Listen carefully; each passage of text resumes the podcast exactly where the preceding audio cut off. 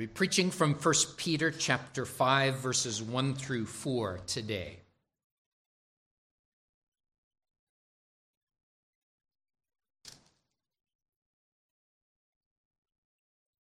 Listen to these words of God that Peter wrote to the church that was scattered and under persecution in Asia. The elders who are among you I exhort I, who am a fellow elder and a witness of the sufferings of Christ, and also a partaker of the glory that will be revealed. Shepherd the flock of God which is among you, serving as overseers, not by compulsion, but willingly, not for dishonest gain, but eagerly, not as being lords over those entrusted to you but being examples to the flock. And when the chief shepherd appears, you will receive the crown of glory that does not fade away.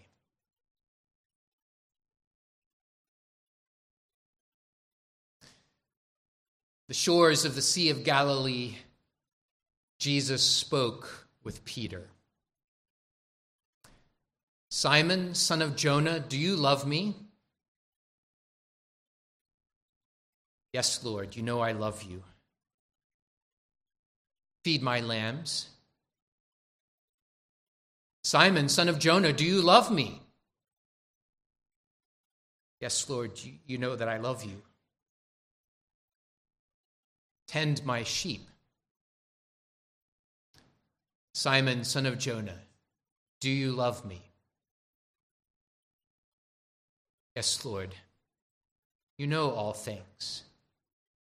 Know that I love you. Feed my sheep. In this way, Jesus tenderly and firmly restored his disciple Peter, one who had denied that he even knew Jesus Christ.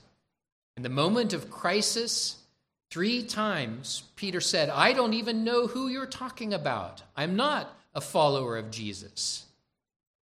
And three times, Peter addressed, or Jesus addressed Peter, asking, Do you love me? And saying, Feed my lambs, tend my sheep, feed my sheep. And Peter takes this restoration and takes this admonition on into his ministry the rest of his life. You can see it here in this letter that he wrote to those persecuted.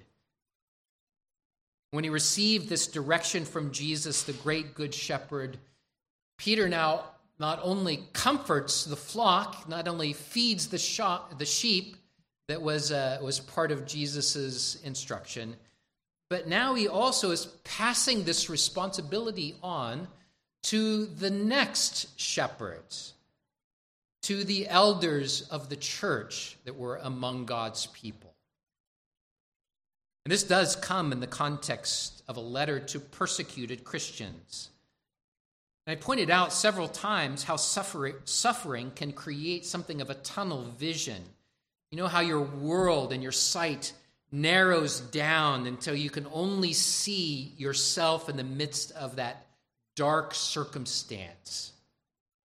What Peter does is he comes in and he shines the bright light of the gospel to those who are persecuted. He shines the bright light of your union with Christ, the light of our heavenly reward, the light of the sovereignty of God over all things, and of his goodness, and so on. We've enjoyed being reminded of all of those things.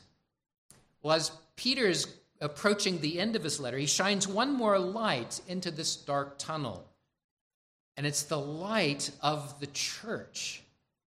It's the light of the body of Christ. And more specifically, in, this, in these verses, the light of the under shepherds, the elders that Jesus has given to minister to his flock.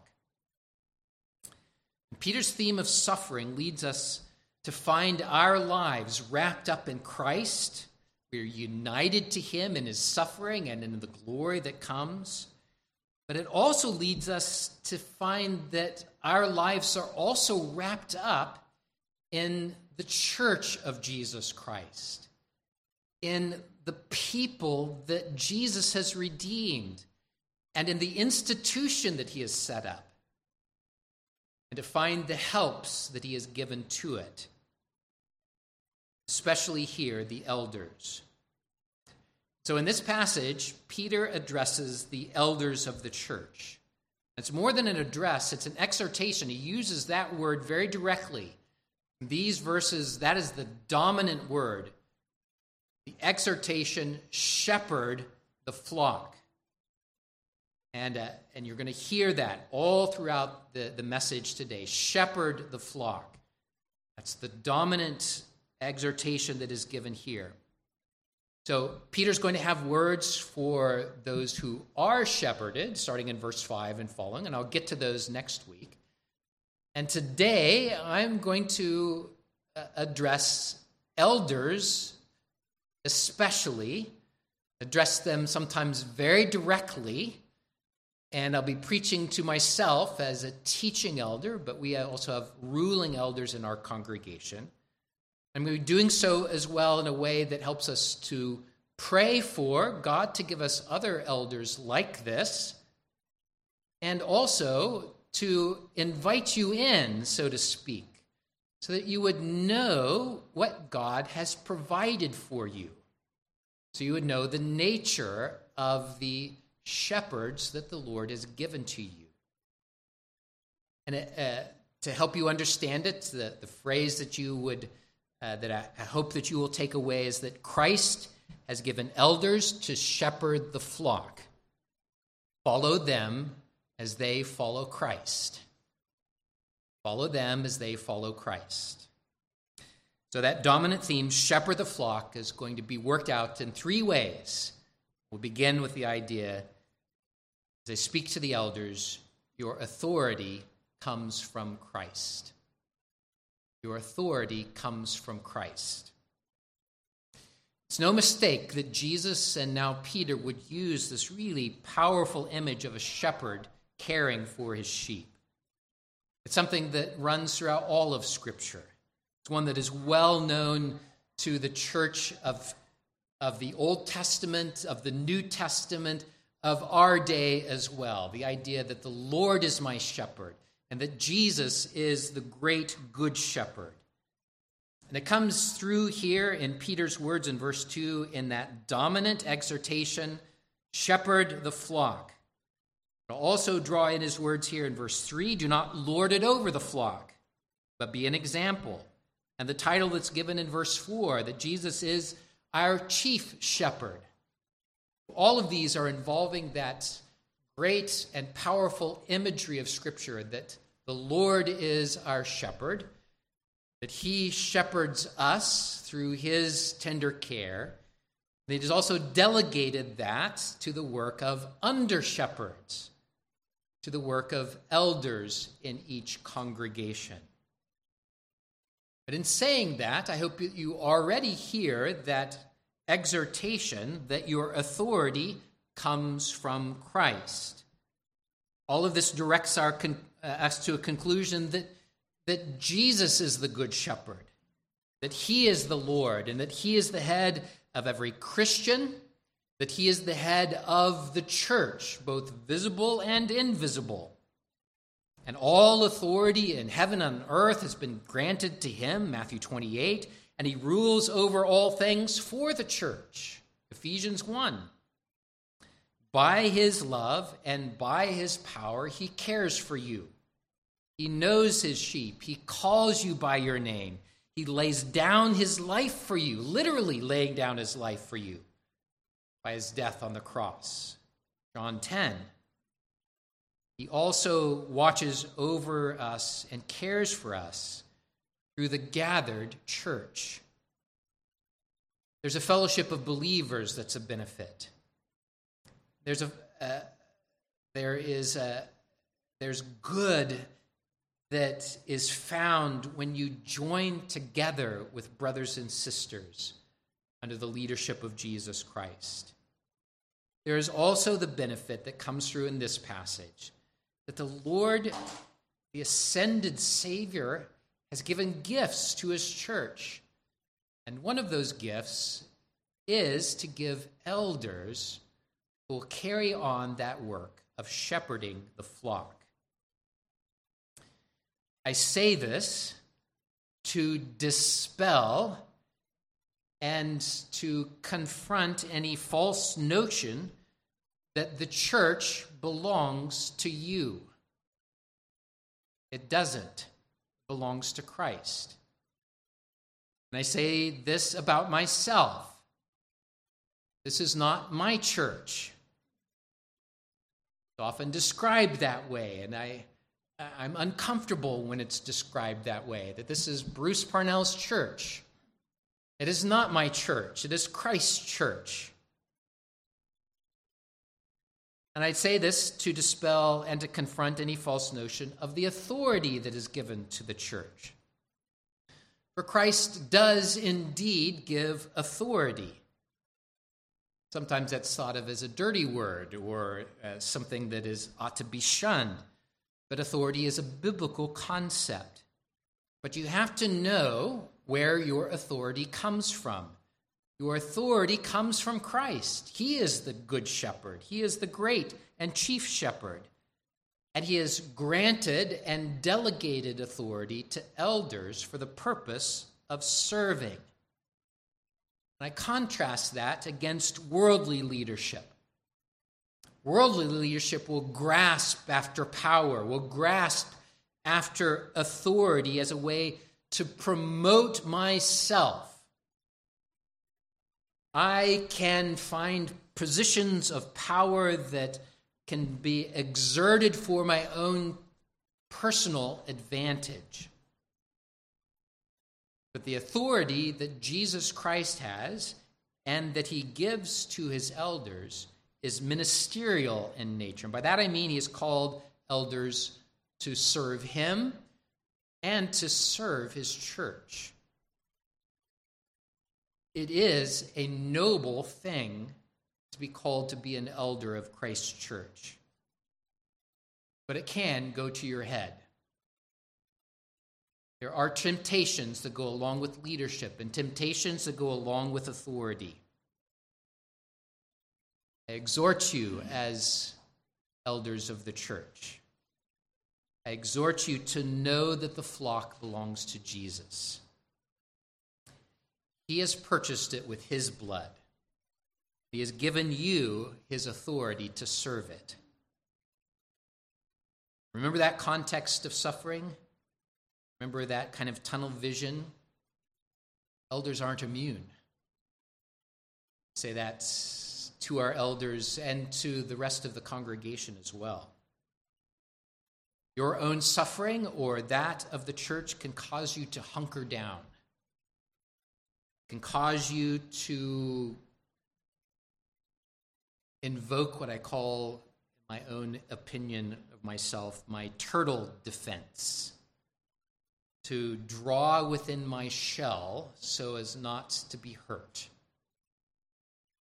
Hurt by the suffering around me that is either suffering that is mine, or the suffering of others that gets poured out on those in leadership.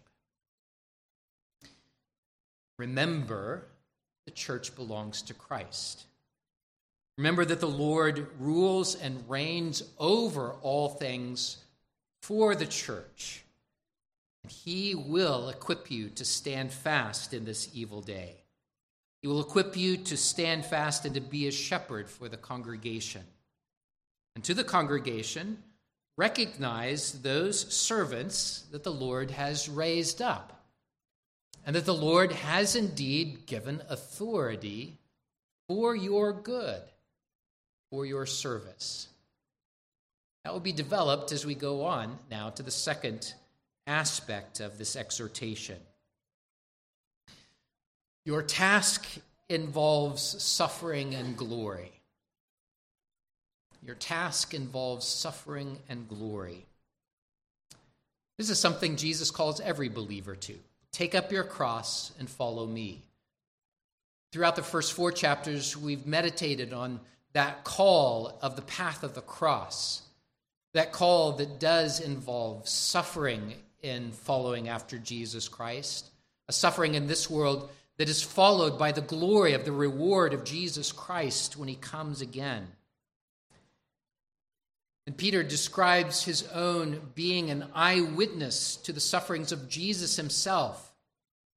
This, is, this serves the purpose of, of underlying the fact that we are all united to Christ in his sufferings, and we will all be united to him in his glory. Peter says, I too am a participant of this. And I too have seen the sufferings of Jesus Christ and will, with joy, participate in his glory. And he says this as well to designate that the Lord had given him and the other apostles a role to play, to communicate what he saw as an eyewitness, to communicate that to the church that would descend from the apostles, the prophets, and their teaching. What they saw and what they heard, the words and the work of Jesus Christ were then committed to the church that would follow after them, to those who had never seen Jesus in his life, in his suffering, in his death, in his resurrection. And Peter was handing that off, handing the baton off to the next shepherds. And they too, in following after Jesus Christ, would follow a path of suffering and glory. For if it's true for every believer, it is doubly true for leaders. And I say this to stand against and to contend against certain false notions about the office of elder that I have observed in the broader church. I've seen some men pursue the office of elder because they think it's some kind of a cushy job that it's given out to those men who are advanced in their careers, and it's something that they might put on a plaque on their wall as an honor that they've received, and that they are then uh, enjoying all of the benefits of this honorary position. Don't get me wrong. The Bible says it is an honorable thing to desire the office of elder. It's honorable to serve Christ in this way. But make no mistake, being an elder is hard work. It is hard labor that Christ calls you to.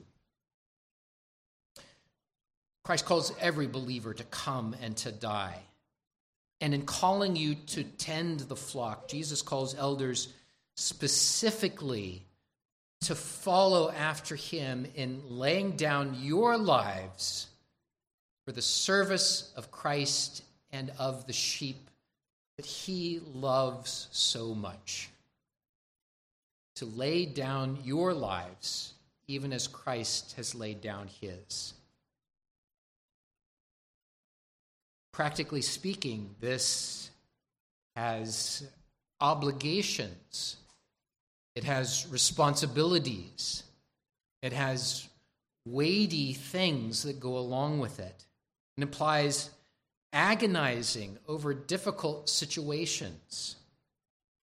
It means not shying away from the trouble or the tears of, the, of those that you minister to.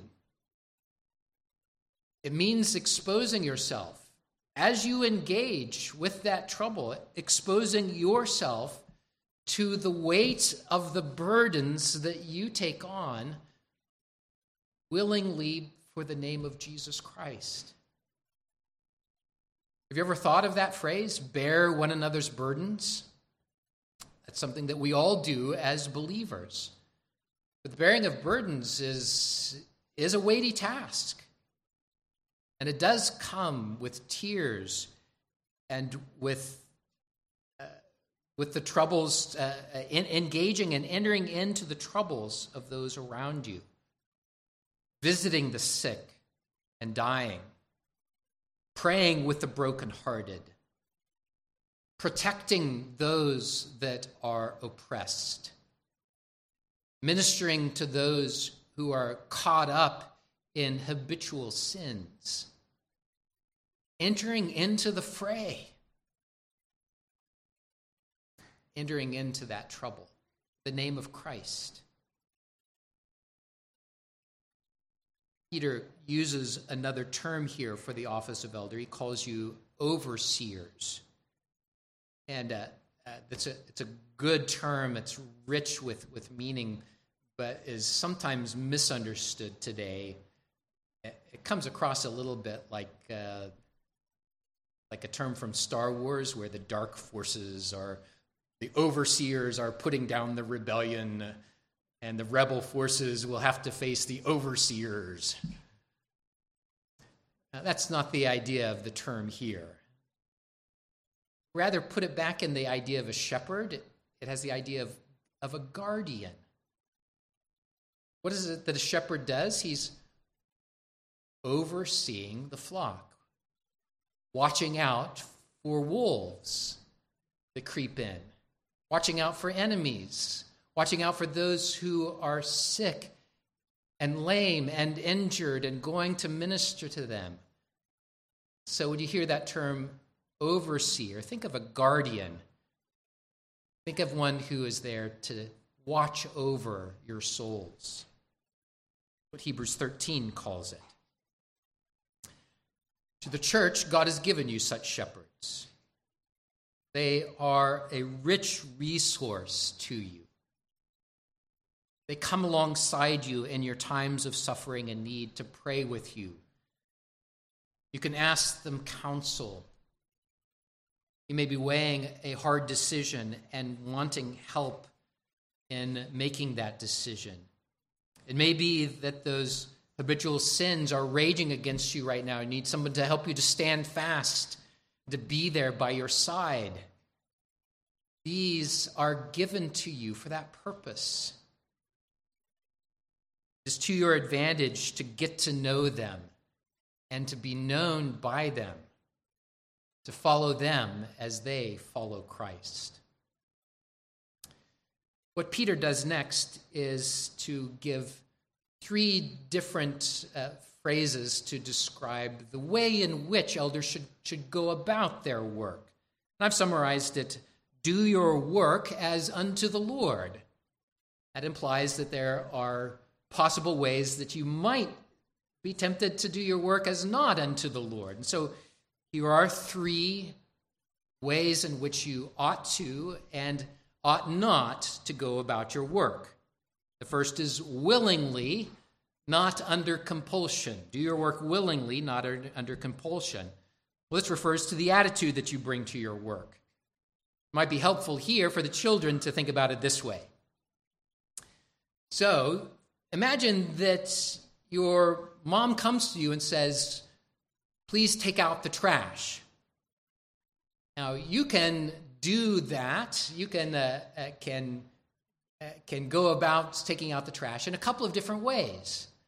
I'll put them in two starkly different ways. You could say, Okay, mom, I'll do that.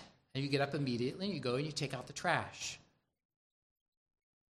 Or you could sit there and say, Oh, mom, the trash is stinky. I hate taking out the trash.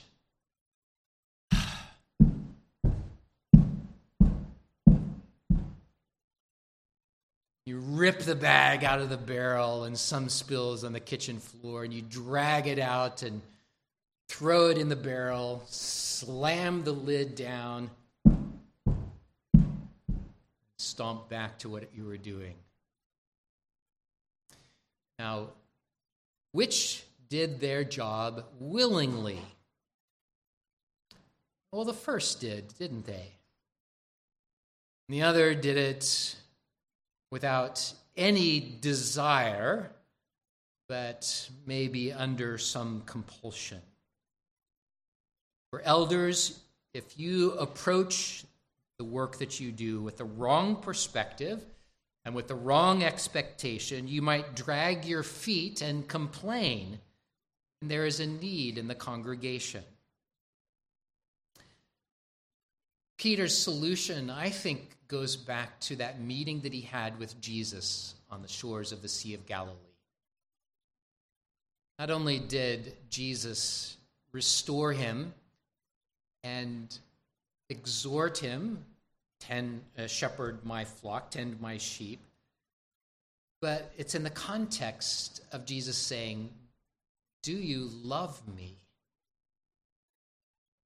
And that attitude flips the script from compulsion to a willing obedience. A willing obedience that says, Jesus has loved me and has delivered me, and I love him as well.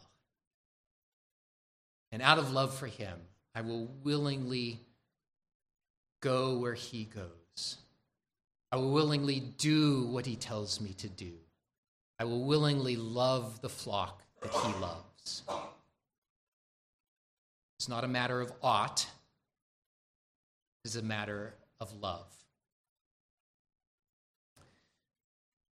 Second, serve eagerly, not for dishonest gain.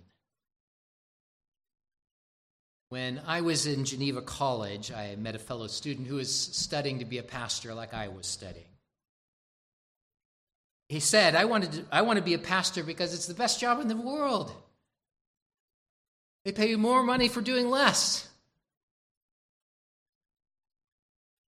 Now, I, I think, I think he was making a joke. I hope he was making a joke. Uh, but it rubbed me the wrong way. And I hope it rubs you the wrong way as well. You can find, unfortunately, you can find lots of examples of men who become pastors or elders in order to make lots of money. It is a blight on the church to have such men serving as pastors. A blight. It really is. Because they are not serving Christ, they're serving money. It's not wrong to hire a pastor. It's not wrong for a pastor to be paid for his work. Scripture is very clear about that. But if a pastor or an elder takes that position because of the perks, because of the money, then their motive becomes self serving, becomes to serve for money. Thankfully, in, uh, in our congregation, you have blessed me and my family with a livable income, and I'm very grateful for that. And I'm grateful for ruling elders who serve not for money. Uh, in case you don't know, our elders don't make a penny. They are not hired. They don't make money for the work that they do for the church.